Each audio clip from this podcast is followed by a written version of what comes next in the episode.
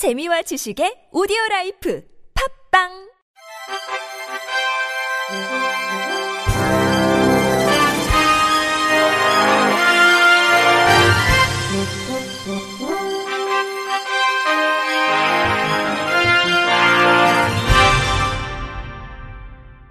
청취자 여러분 안녕하십니까? 6월 22일 목요일 KBIC 뉴스입니다. 국립국어원이 점역 프로그램 점사랑 4.0을 공개했습니다. 점사랑 4.0은 묵자, 점자, 병렬, 말, 뭉치 구축 사업의 일환으로 개발된 묵자 문서를 점자로 변환하는 윈도우즈용 점역 프로그램으로 파일 관리, 문서 편집, 점자 파일 인쇄 등의 기능을 갖추고 있어 사용자에게 편리한 점역 작업 환경을 제공합니다. 다양한 형식의 점역 문서를 지원해 점역의 완성도를 현저히 높였고 여기에 LaTeX 수식 편집기 지원 등 문서 편집 기능을 강화해 사용자가 더 쉽게 점자 출판물을 제작할 수 있도록 했습니다. 특히 한글 프로그램에 수식을 불러올 수 있는 수식 편집기나 표, 자동 점역 기능은 기존 점역 프로그램에서 구현하지 못한 기능이라고 국립국어원은 설명했습니다. 점사랑 4.0은 국립국어원 점자 종합정보 누리집과 한국시각장애인 연합회 누리집에서 내려받을 수 있습니다. 국립국어원은 점사랑 4.0의 보급을 통해 누구나 쉽고 편리하게 점자 문서를 생산할 수 있는 환경을 조성함으로써 시각장애인의 정보 접근성 향상을 도모할 것이라며 산업계에서 점자 관련 소프트웨어를 개발하는 데 이용할 수 있도록 점사랑 4.0의 점역 엔진 API를 공개, 점자의 저변을 더욱 넓힐 수 있도록 지원할 계획이라고 밝혔습니다.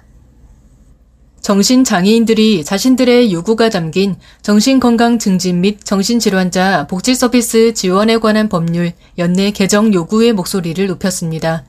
한국정신장애인연합회는 어제 더불어민주당 남인순 의원, 장유 권익문제연구소, 한국정신장애인 자립생활센터, 입법추진위원회 등과 함께 국회 소통관 기자회견과 국회 앞 결의대회를 개최했습니다. 올해 2월 남인순 의원과 인재근 의원은 정신병원 보호 입원 제도 폐지와 정신질환자의 인권 강화를 목적으로 정신건강복지법 개정안을 각각 대표 발의하고 이 법안들은 4월 26일 국회 보건복지위원회 법안심사 소위원회에서 논의돼 위기지원쉼터 신설, 동료 지원인 양성, 절차 조력인 신설, 성년 후견 지원 등 몇 가지 항목이 대한 입법안으로 상정됐습니다. 하지만 보호 의무자 제도 및 보호 입원 폐지, 동의 입원 제도 폐지, 당사자 의사를 존중하는 정신응급 및 위기지원 체계 구축, 지역사회 서비스 지원 등 정신장애인 당사자의 요구가 담긴 핵심 법안 내용은 추후 논의를 위해 계류된 상황입니다.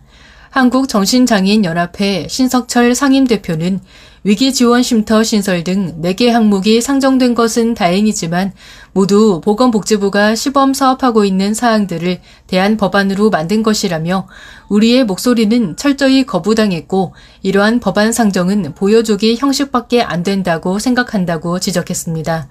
이들 단체는 결의대회를 마친 직후 더불어민주당과 국민의힘, 정의당 각 당사 앞까지 행진한 뒤 연내 정신건강복지법 개정, 정신건강복지법 개정에 관한 당의 입장 발표, 공개적 면담 등을 촉구하는 요구안을 전달했습니다.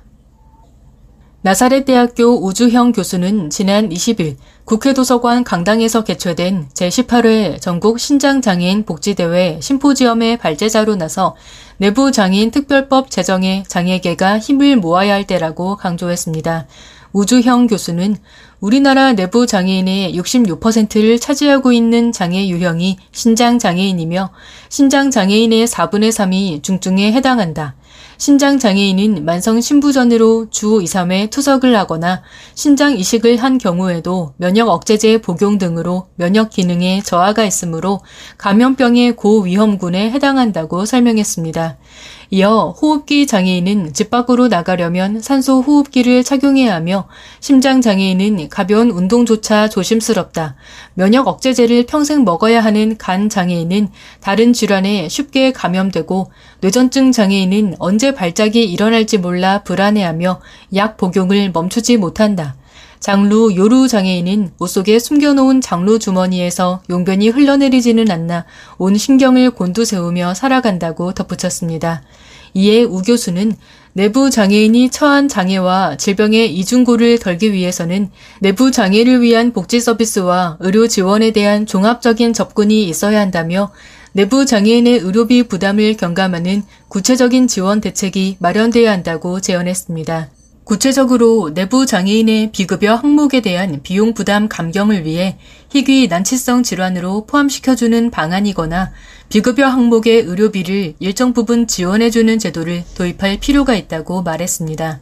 아울러 경제활동이 어려운 내부 장애인에게는 적절한 장애인연금 보장이 지원되는 등 일정한 소득 보장이나 고용 지원 대책이 필요하다며 제때 병원을 방문하거나 응급 상황 발생 시 대처하기 위한 이동권 보장 수단이 마련돼야 하고 가능하면 내부 장애인 전문 활동 지원사의 도움과 동행이 필요하다고 피력했습니다.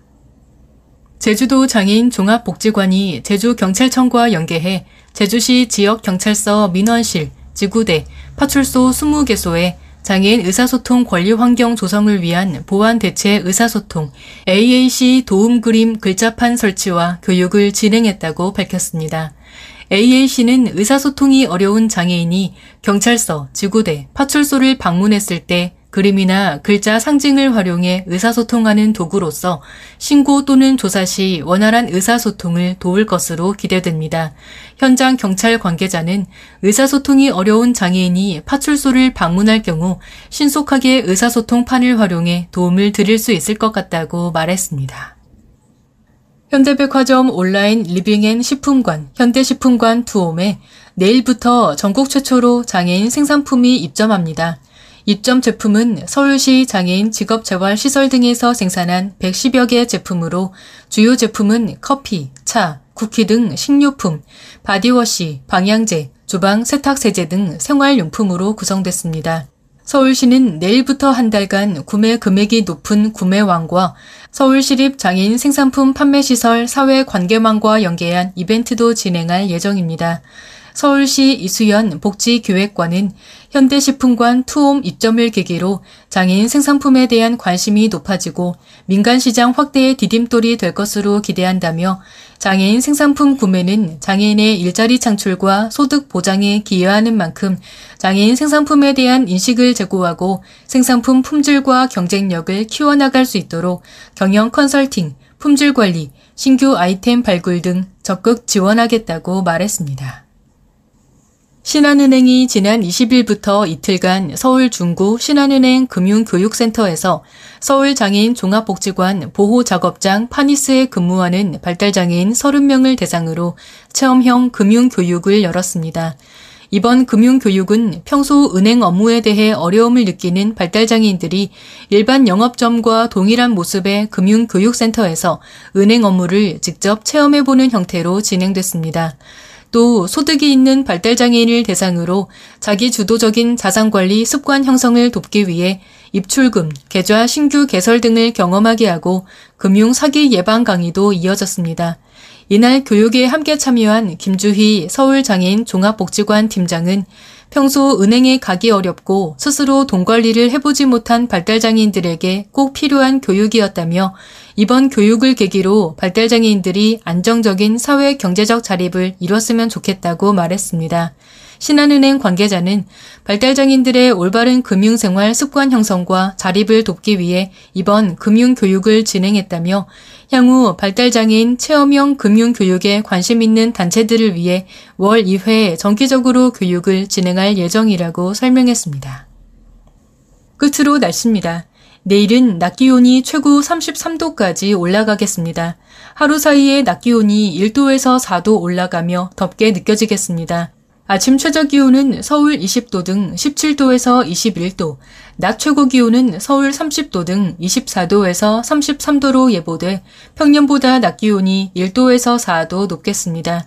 미세먼지 농도는 전 권역에서 좋음에서 보통 수준을 보이겠습니다. 이상으로 6월 22일 목요일 KBRC 뉴스를 마칩니다. 지금까지 제작의 이창훈, 진행의 홍가연이었습니다. 고맙습니다. KBRC